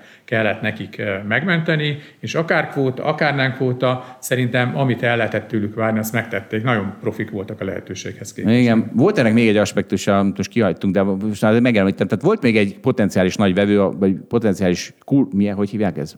Potenciális, potenciális, potenciális vevő. vevő, a BlackRock, aki, akinek rengeteg pénze van, és, és 2008-ban is vásárolt ilyen, ilyen dolgokat. A háttérben de meghúzódó amerikai szál. A háttérben meghúzódó BlackRock, fekete kő, hú, ez nagyon durva. A, szóval ők is érdeklődtek az eseményel, és aztán volt egy ilyen esély, leírása az eseményeknek, és nekem elég hihetőnek tudni, hogy két okból is visszaléptek. Egyrészt Egyrészt a svájciak nem akarták, azt akarták, hogy svájci kézben maradjon. Hát, kedves svájciak, ez nagyon... Mi svájciak? Ők svájciak ezt akarták. Másrészt pedig a BlackRock nem akart izmozni, hiszen rohadt nagy ügyfele a UBS is, meg a Credit Suisse is, és nem akart egy ilyen, egy ilyen egy Figyelj, mindenkit hergelő felvás. A BlackRock tök profi, oda küldtek egy nagyon fontos komoly embert, és mondták, hogy hát a csúran cseppen valami, ilyenkor tudod, egy ilyen shotgun dealnél néha, akkor valakinek oda kell valamit adni, és hát éppen ott van, akkor hát ha lecsúran valami, hát most nem csúrant le semmi, de egyébként tök jó, hogy oda mentek, mert akár lehetett is volna belőle valami. Tudod, a Credit Suisse-nek az egyik tizedét nem lehetett volna megvenni valamiért a UBS banknak, és akkor azt ők egy dollárért szívesen vagy lehet, hogy az amerikai volna. befektetési banki bizniszt akkor le kellett volna választani, és akkor jó, a BlackRock, hát jó, akkor én átveszem egy milliárd dollárért. Ez egy jótékonysági szervezet, ez a BlackRock, azt kell, hogy mondjam. É, na figyeljetek, mert átmértünk egy kicsit, ugye, mert, mert most így rá, az a, és az, a, az, is egy probléma ebben az egész, azért hiszik azt, hogy 2008, mert egymás után jönnek a kicsit összefüggő, hiszen az ok az valahol közös, hiszen valahol a, a hozamemelkedés volt az, ami ezeket a nyulakat kiugrasztja a bokorból, de azért egy kicsit független is, mert hogy a, a, most a Credit Suisse is csődbe ment, meg a Silicon Valley bank is csődbe ment, tehát nem, nem, nem az van, hogy egy rendszer szintű probléma van, hanem hát ez van, most egy kicsit sűrűbbek ezek a banki bajba kerülések. De az a helyzet, hogy azért akkor most mindenki Amerikában is, meg Európában is, egy recessziónak megint újra megnőtt egy kicsit az esélye. Ugye ezt már kicsit eltemettük, vagy legalábbis én eltemettem, meg ugye a piac eltemette ezt a recessziót, most megint előjött. Nagyon vicces, az egyik ilyen elemzőház, akit követek, az föltette a chat GDP-nek a következő kérdést. Mondjátok, mondd meg nekem, hogyha a következő alapanyagokat használom, akkor, akkor abból mi jön ki? És akkor a leading indicatorok, tehát olyan gazdasági mutatók, amik, a, amik elég kurrens dolgot mutatnak, azok 10 11 hónapja minden hónapban esnek. A nyersolaj az 52 éves mélyponton van. A Nem, az energiárak nincsenek az égben? Nincsenek, hát az olaj 52-es mélyponton. Na de, de, de, de hát az... én mindig azt hallom a magyar sajtó, hogy az energiárak az égben vannak. Na, hold after hours hallgass. Ja, Laci, hold after hours. Azt a mindenit, na jó. Vannak a, izé, a magyar háztartásoknál az égben vannak, igen, még a rezsiköltségek. Akkor a, az, az két éves hozam az a 1987-es crash utáni legnagyobb egyhetes mutat, tehát zuhannak a hozamok. A yield curve az deeply inverted, ezt most nem fogjuk elmagyarázni, és két két hét alatt több mint 20%-ot estek a bank, bank, bank részvények. Mit főzene ebből a ChatGPT és a recessziót főzni ebből, és Elég, uh, elég irányított volt ez a dolog, de... Persze, persze, persze, de... de Mellé teszek másik öt indikátort, és összezavarjuk. Valahogy a munkanélküliségnek a rekordalacsony szintjét, meg azt nem Igen. Túlfűtött gazdaság, infláció, nőnek a bére. De ez olyan dolog, hogy odaraksz birkahúst, bivajhúst, csirkehúst, nem tudom, barhahúst, és, és akkor megkérdezed, hogy ebből kijön egyébként valami vegetáriánus kajos? Nem. De várjatok, de mert azért a Boston de ez azért Fed, nem kell chat GP. A Boston Fed is ilyen, prezident is ilyesmit mondott, azt mondja, hogy a, ez a pénzügyi krízis, ez egy óriási kereslet, megsemmisítést fog csinálni, a bankok csökkentik majd a hitelhez való hozzáférést, a vevők el, eltolják a nagy vásárlásaikat, és a bizniszek is kevésbé fognak beruházni. Tehát ezek után a, a kamatemelést egy kicsit meg, újra ennek a óriási demand distractionnek a tükrében újra kell uh, értékelnünk, és akkor üzenem a Fednek, hogy csak egyszerűbb lett volna lehívni tavaly azt a Fed call drasztikusan egy out of money Fed call mint hogy most... Hadd foglaljam össze a kicsit szerintem nagyon-nagyon terjengőse sikerült eszmefuttatásodat. Van recesszió. Tehát az a lényeg, hogy azt mondják, hogy ez a banki visszafogottság, ami ebből a problémából adódott, ez lassítani fogja a gazdaságot, és akkor a Fednek nem kell ennyire kamatot emelni. Jól vettem ki a szavait? Meg Európában is, meg Amerikában is. igen, ezeket az out of the money kólokat szerintem, ha kihagyod a leírásból, akkor úgy értetőbb. Igen. Ja, Egyébként, hogyha, hogyha ezt akartad mondani egy kicsit hosszan, meg általán meg, meg kicsit out of the money call opciókkal, de nem, hát az előbb, előbb... Akkor azt mondom egyébként, hogy igazad van, tehát vélhetően egyébként nyilván a, a, a bankrendszernek a óvatosabb és nyilván, hogy óvatosabb lesz egy ilyen nehézség után, hogy ez lassítani fogja a gazdaságot, szerintem igen. Tehát vélhetően ugye ma lesz egy potenciális kamatemelés, ugye ma, ma, ma, ma szerda van. Igen. Tehát én el tudom azt képzelni, ha most tippelni kéne, akkor el tudom képzelni, hogy még egy 25 bázispontot emel a Fed, csak úgy mutassa, hogy azért nincs olyan nagy baj, hogy ő most akkor meggondolja róla, de elmondja azt, hogy ki fog várni, mert lát arra esélyt, hogy lassulni fog a gazdasága banki problémák miatt, és majd meglátja, hogy mi jön ki belőle. Egyébként Berezin is azt írja, hogy valójában ez egy tök jó hír, mert úgy lassul a gazdaság, hogy nem kell a kamatot felemelni, tehát ugye a a részvényeknek, amit mindig Balázs szokott mondani, cashflow-ját nem kell nagyon magas diszkontrátával visszaosztani. De úgy is esnek, tehát így is esnek a részvények. És hogy ez most 4000 körül van az S&P, egyébként nincsen dráma. És nincs. hogy ez, ez sokkal jobb variáció, mint hogyha nem tudom, 6%-ra fölmenne a kamat, mert az nyilván minden eszköznek az árát csökkenti, mert a diszkontráta az magasabb. Hát, Tehát, hogy egyébként van, aki azt mondja, hogy ez nem is annyira rossz ír, nyilván, hogyha nem temeti maga alá a bankszektort. Igen. De azt gondoljuk egyébként, hogy nem. Na, jöjjünk át inkább Magyarországra egy kicsit most, illetve nem is Ausztriába, mert ötszörösére nőtt a 2020-21-es tanévben a diákok száma Ausztriában, mert a magyar diákok száma Ausztriában, ugye ezt jól, jól látom. Miközben Igen. Magyarországon 14% kal csökkent. Tehát de hogy akik kimentek dolgozni, tehát ugye nagyon sokszor kimennek igen, igen, dolgozni, akkor viszik a családot is, nem? Viszik, azokról van szó, azokról a magyar gyerekekről van szó, ilyen vagy ok, olyan okok miatt, és egy, egy óriási forrás az a határmenti települések, akik nem magyar iskolába iratják a gyerekeiket, hanem osztrák iskolába. Nem tudom, hogy ez recipro- reciprocice is működik. Te vajon az határmenti osztrák települések magyar iskolákba iratják a gyerekeiket, van egy tippem. Ugye a, a mért 20 ország és országcsoport közül a magyar gyerekek száma nőtt a legjobban az osztrák iskolákban, 8, nem, 8-szoros emelkedett, bocsánat.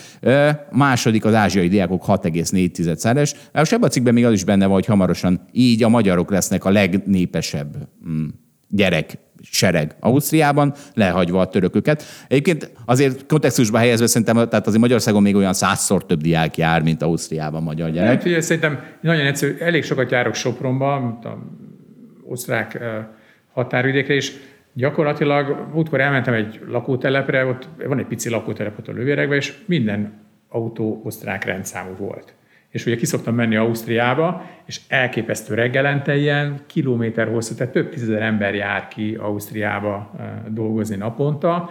Sokan még egyébként Sopronba alszanak, és akkor kimennek, de hogyha egyébként már mennek ki, akkor szerintem, és nekem is van ilyen ismerősöm, azt mondja, hogy akkor már osztrák iskolába iratja be a gyereket, mert egyébként úgyis oda megy, reggel elindul fél hétre, egy nyolckor, fél nyolckor beadja a gyereket a, nem tudom, a Nikkelsdorfi, vagy nem tudom melyik burgelandi iskolába, és akkor délután meg, amikor jön haza, akkor, akkor, akkor, akkor hazahozza. Nyilván egyébként van egy ilyen élettani, tehát hogy az életmódból adódik. Nyilván a német nyelv az, az, az azért valamennyire Európában egy komoly nyelv, meg nyilván úgy gondolják, hogy ott kicsit jobb az oktatás. Kicsit jobban fizetik a tanárokat. Kicsit boldogabban dolgoznak. Hát egyébként szóval, hogy mondjam, az oktatásnak a minősége szerintem azért a tananyagon is múlik, tehát a módszereken is múlik, nyilván a tanárokon is múlik, tehát egy kicsit bonyolultabb összetett sok, dolog. Sok minden de valószínű nálunk azért egyikben se vagyunk világ elsők. Igen, ugye a tanári fizetést azért szoktam emlegetni, mert azt a legegyszerűbb orvosolni. Tehát a, ott, oda nem hát kell. igen, csak az a baj, hogy ezt mindig szoktam hallani, tehát ahhoz, hogy most felemed a tanároknak a fizetését, abból 20 év múlva lesz valójában. Mindennel. Az Mert ugye akkor azt, mond, azt mondják a most gimnazisták, hogy hú, tanárként nem fogok éjjel halni, akkor, akkor jelentkezem. Tehát a legjobb gyerekek, Így van. tehát nem a legrosszabb tanulmányi eredménnyel mennek majd a vidéki tanárképzőiskolákra, hanem ugye akkor a jó eredménnyel mennek az okos gyerekek, mert nyilván vannak okosok, akik nagyon szeretnek tanítani, és akár a legjobb Bármilyen eredményekkel nulla pénzért is elmennek egy tanárképzőre, de én azt gondolom, ezért egy szakmának nagyon sokat segít, hogyha mindenki oda akar jelentkezni, nyilván akkor meg tudja szűrni az embereket, akkor a legokosabbak mennek, és akkor a legokosabb emberek fogják majd tanítani 20 év múlva a gyerekeinket. De ugye amíg jelentkeznek a főiskolára, aztán elvégzik meg, megszerzik, azért az mondjuk nem 20 év, de legalább 10 év. Tehát az a baj, hogy most egy ilyen módosításnak a, az igazán nagy eredményei azok majd 10 év múlva fognak Igen. látszódni. Most elmondtad, hogy miért nem tesz semmit a politika az oktatás javulására, mert 10-20 év múlva jelentkezik az eredménye. Jó, de hát ezért, ez, ez, ez, ezért vannak, tehát most, most, most ha nagyon-nagyon populáris, meg demagóg akarok lenni, és szerintem azért talán nem is vagyok annyira, hogy azért, tehát ha sportba raksz marha sok pénzt, annak se egy év múlva jönnek meg az eredményei.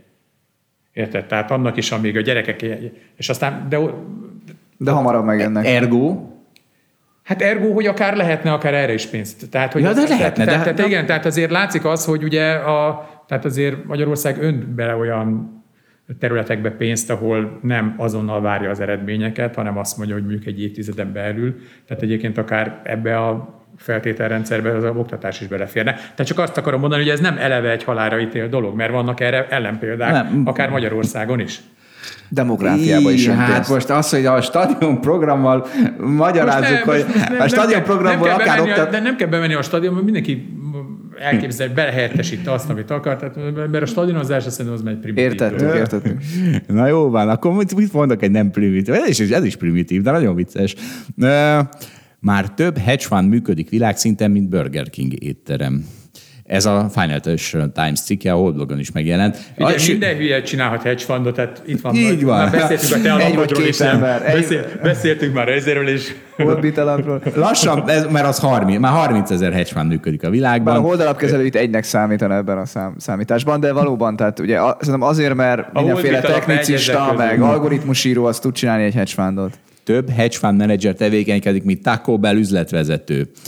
Szóval, szóval két dolog jutott eszembe. Egyrészt éhes vagyok, másrészt aki nem vett hétfő UBS-t ezek közül, a hedge menedzserek közül, azok azok megnézném, hogy odavalóak-e a szakmába, és akkor rögtön, rögtön kevesebben. Ezt, ezt, ezt már ma megbeszéltük. Rögtön Zsolt. kevesebben leszünk. Jól meg kell indokolnia, hogy miért nem vettél apukám. Tehát, te, a te Zsolt, tegnapi nem egynapos azt valahogy nyerő... azt elintézed, hogy amikor hogy ilyen, akkor engem ne hívjál meg a műsorban. Ne, ne, de nem, nem, nem hagyhatjuk ki teljesen, Laci, a gólörömöket, ne haragudj. Na figyelj, itt van, tessék, egy neked való Sharon Stone, Laci, ez a te korosztályod.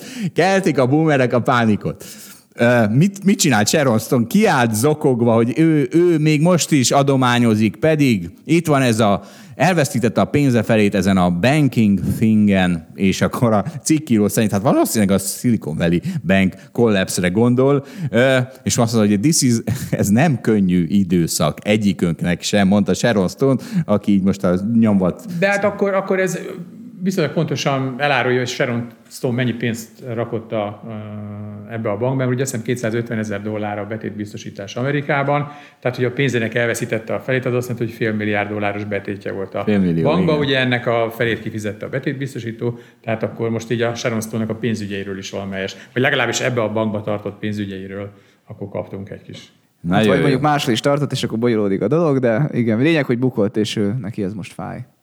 Még akkor vissza egy kicsit ez a UBS-hez, tehát akkor mondok nektek egy, egy mondatot, amit Szerintem. Na, Sharon Stone, Morán nem, Hazard, Laci, Nem, nem, nem Sharon Stone, Morán Hazard, hanem... Jolika nénivel ő, pariba van? De abszolút Jolika nénivel. Tehát honnan értene jobban Sharon Stone a banki mérlegfőösszeg kockázatának meg, mint Joli néni. Nem, Tehát nem az amerikai hát, néni. Értünk, Ebből Sharon, Stone, Sharon Stone a magyar Joli néni. De nem, mert neki borzasztó magas az iq Ő arról volt híres, ő az a színész, akinek mit a 180-as az iq De hát egy banki mérlegfőösszeg elemzés meg az IQ De legalább a adottság megvan hozzá, hogy elemezze.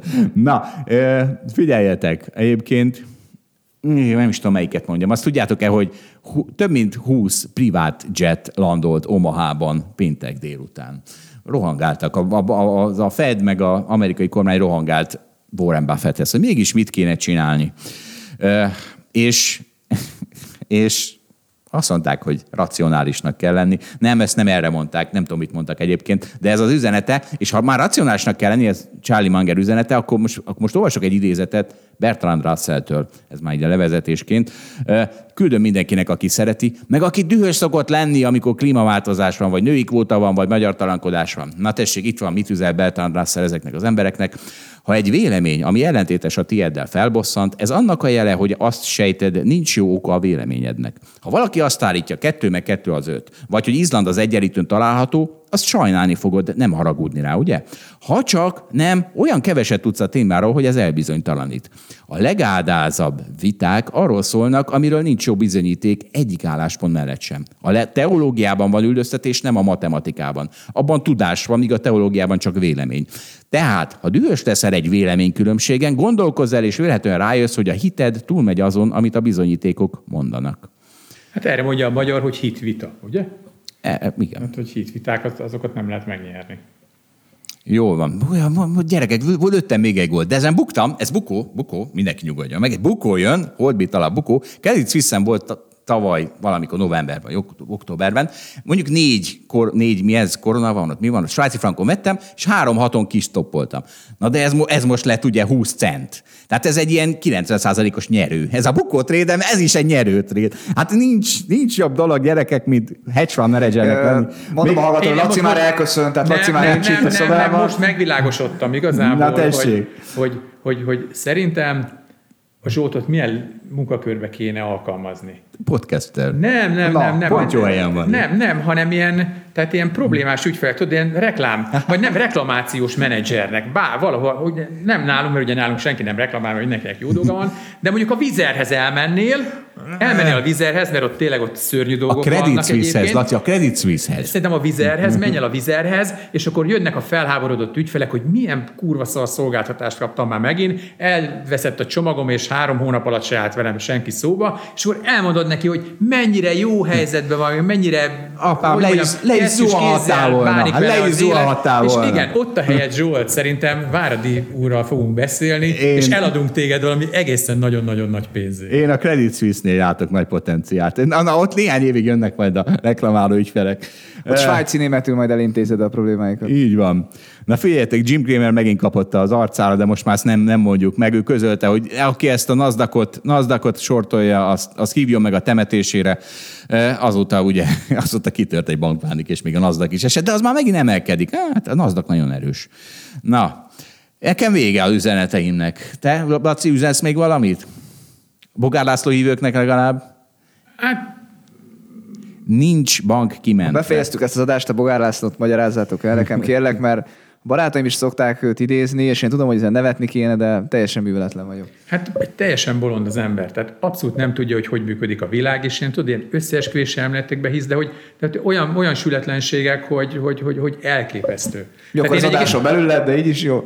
Egyébként akkor most idézek tőle, mert pont most szembe jött egy izé, hogy közölte, hogy Dózsa György volt a legnagyobb kommunista. Nem, nem, valami ügynök, idegen ügynök, Ügynök, volt. igen, idegen de, de szóval, hogy mondjam, na, van olyan szint, de van, van olyan szint, tudod, amit már úgy nem is nagyon kell idézni. Tehát, mert hogy annyi őrült ember van a, a világban, és akkor, de vannak olyan őrültek, akiknek van egy ilyen Hm. követőtábora, de ez ugyanaz, mint ezek a, ezek, tudod, mint ezek a csipbe ültetett ezek. Az meg, ufók. Meg ufók, meg minden. Aztán persze lehet, hogy meg 20 év múlva kiderül, hogy nekik volt igazuk, Az UFO köztünk élnek. jelen pillanatban egy kicsit nekem ez így szürreális.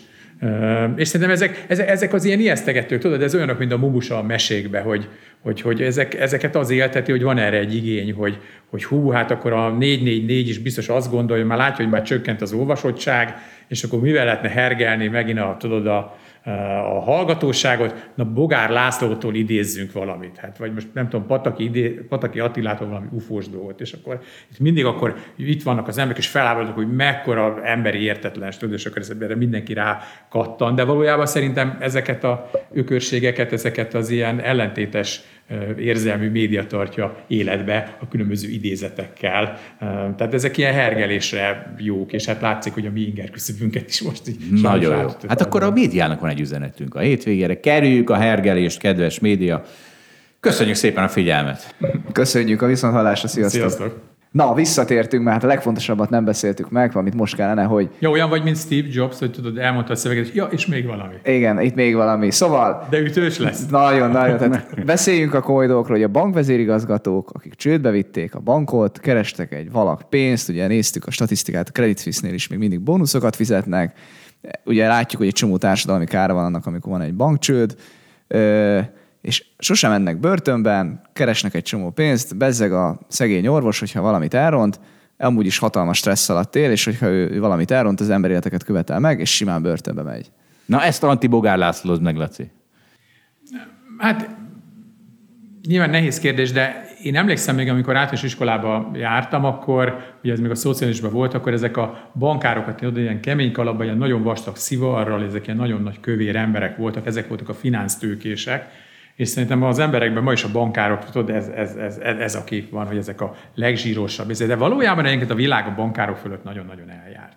Tehát ha megnézed a S&P-be a 100 legjobban kereső menedzsert, meg a száz legjobb, leggazdagabb embert, akkor alig találsz benne bankár. Na jó, de a 200 sem olyan rossz lenni. Tehát Na jó, de egy Elon Musknak 40 milliószor Ez több a pénze BlackRock, van. meg a JP, meg a Goldmannek a vezetője azért befér a top 100-ba szerintem. Lett top 5. De, de jó, Igen, de de gyár, régen gyárjatok. ők voltak, tehát régen a Igen, bankárok 15 10 éve, 8, 10 éve. megnézel egy Sándor Mátyást, és akkor abba is a bankár volt a leggazdagabb, meg minden, tehát a régi történelemben a bankár volt a, a, a, a, a non plus ultra. Topragadozó. Igen, igen, tehát 10-ből, 10 gazdagból, igazán gazdagból 8 bankár volt, most, most 100-ból lehet, hogy van 4. Tehát közben bejöttek a kriptósok, bejöttek a mindenféle új vállalkozók, stb. stb. Tehát ez az, egész bankár szektor, ez iszonyatosan leértékelődött. Tehát már, mint hogy így relatíve. De mégis a közbeszédbe így, így benne marad, hogy a bank, bankvezetők meg így, meg úgy, meg amúgy. Mondom, nem kell őket sajnálni, de ahhoz képest, hogy mondjuk száz évvel ezelőtt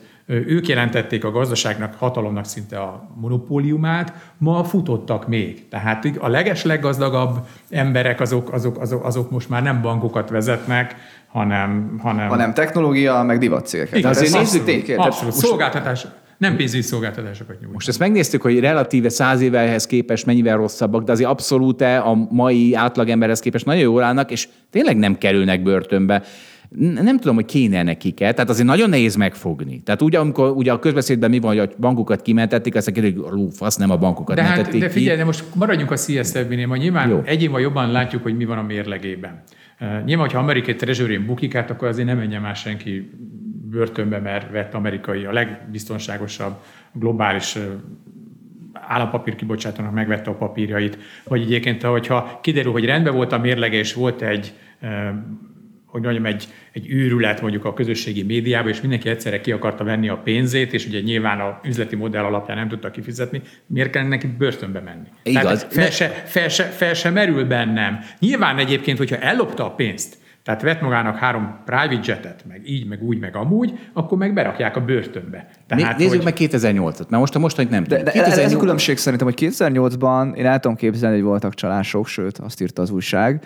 Itt most ezekben a helyzetekben nem voltak. Most az elmúlt, a Credit Suisse nem akarom védeni, lehet, hogy 10 éve voltak csalások, vagy 5 éve, fogalmam sincs, de hogy, de hogy most a konkrét helyzetet, a konkrét egy hetet, vagy egy Nem most nézzük, ide vezetett- 2008-at nézzük, mert, mert De akkor is meg most figyelj, minden évben van Magyarországon is, hogy mondjuk nem tudom, egy tök mindegy Bivaj banknak a Zala megyei ö, fiókvezetője elutalgatja, és bezárják a börtönbe. Volt egy erős sztori, igen. A, De nem akarom mondani, van. melyik bank, melyik de, de, fiók. de, minden, és ez Amerikában is van, Ausztriában is, Franciaországban és mindig bezárják a börtönbe. Tehát, hogyha ott konkrétan valaki ellopott pénzt, és az ügyfélpénzt a saját e- céljára használt, azt, azt bezárják.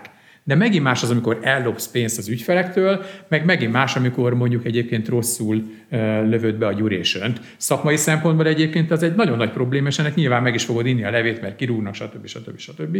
De hogy mondjam, nem zárnak be a börtönbe, mert, hogy mondjam, Mert nem sértettél jogot. Igen. Igen, erre azt mondaná egy Bogár László, hogy de hogy lehetett azt csinálni mondjuk a, mit tudom én, a Goldman Sachsnál, hogy miközben ők maguk maguknak sortolták a, a subprime hiteleket, addig a ügyfeleiknek még Mert, adták. hát azért, mert van ott 40 ezer alkalmazott, vagy 10 ezer alkalmazott, 40 iroda, ezek teljesen függetlenek egymástól, tehát nincs egy agy, aki kiadja a Goldman Sachsnak, hanem nálunk is, hát a Hold alapkezelőben is, az alapkezelők azok nem úgy működnek, hogy megkérdezik a felügyelőbizottság elnökét, hogy vehetnek-e ezt, hanem te lehet, hogy veszel ezüstöt, hosszú távra, a Balázs meg lehet, hogy sortolja. És akkor most akkor, és akkor érted, az egyik ötök, lehet, hogy mind a ketten fogtok rajta bukni, rövid távon, lehet, hogy hosszú távon mind a ketten kerestek rajta, mert a Balázs bezárja a pozíciót nyerőbe, te egy hónap múlva, te meg nyerőbe fogod bezárni egy év múlva, érted?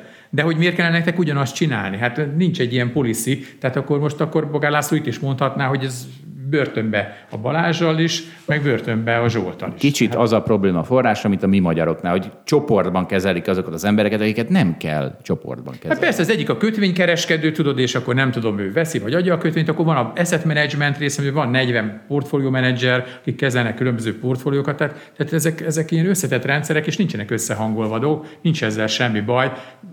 A mi életünkben is biztos lehetne olyan pillanatot találni, amikor két különböző ember által két különböző alapba ellentétes pozíció van. Érted? Mert hogy te nem tudod, hogy mi van a Balázsnak a portfóliójában, meg a Balázs se tudja, hogy a, hát persze te elmondod mindig, már nem azt mondja, de az, hogy mit zártál le nyerőbe, persze. Igen, Így van, a Balázséban nem volt Mi azt tudjuk, hogy a te alapodban bármi, ami lehetett keresni, az volt.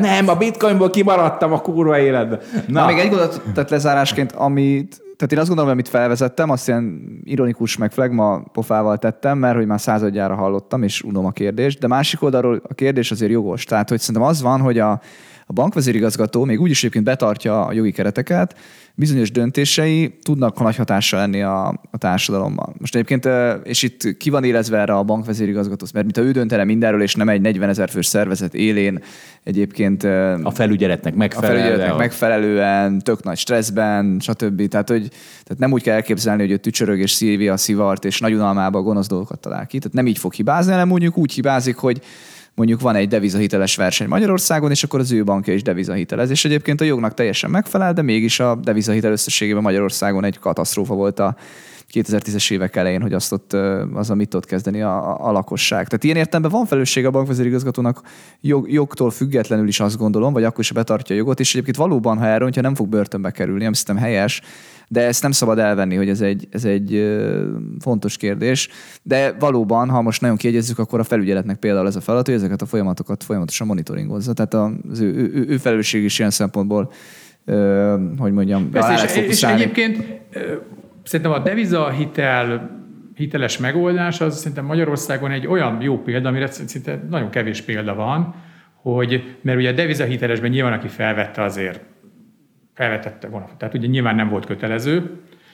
A bank, én is azt gondolom, hogy felelőtlen volt, amikor ezt a terméket árulta, és hát nyilván állam, mint szabályozó, aki érted, mindenbe beleszól, hát mondhatta volna, hogy ne játszatok már ilyen, tehát ne a, ne a szakadék szélre játszatok gyerekek. És, és az egész probléma megoldásnak az lett a, a, a konklúziója, hogy ugye bukott az ügyfél, bukott a bank, és bukott az állam. Tehát az állam is beszállt a, a, a kártalanításba, a bank is lenyerte a saját részét, meg a lakosság is lenyerte a saját részét. Tehát persze biztos senki nem elégedett, mert mindenki úgy szerette volna, hogy a másik kettő az nagyobb részt nyelje le ebből a bukóból. De egy olyan megoldás született, amiben mind a három szereplő, és mindenkinek volt szerintem egy kis vaj füle mögött, ez, ez is vitatható kinek mennyi, az, az is kivette a részét a konszolidációból, és ez egy tök jó. Tehát szerintem ez egy, nekem, nekem nagyon tetszett ez a megoldás. Nyilván az, hogy a probléma ennyi ilyen nagy lett, annak nem, és ugye láttuk, hogy egyébként ez lett belőle. Tehát, hogy tényleg ezt elmondhatjuk, hogy sokszor mondtuk azt, hogy egy, ha valaki olyan devizába adózik, vagy adósodik el,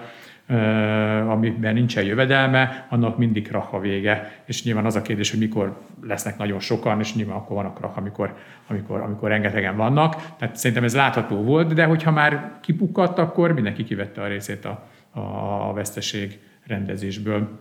Bárcsak minden úgy mondja, igazságos dolog lenne itt. Na, most már igaziból Na, elköszönünk? Kitárgyaltuk, igaziból elköszönünk. Sziasztok! Köszönjük szépen. Sziasztok. Sziasztok! Köszönjük, hogy velünk tartott a Hold After Hours mai részében. Ha tetszett a műsor, kérjük értékeljen minket, és iratkozzon fel csatornánkra, hogy azonnal értesüljön legfrissebb epizódjainkról. Az adással kapcsolatos részleteket és az említett cikkeket, ábrákat keresse a Hold blogon. Ez volt a Hold After Hours. Tartson velünk a következő adásban is!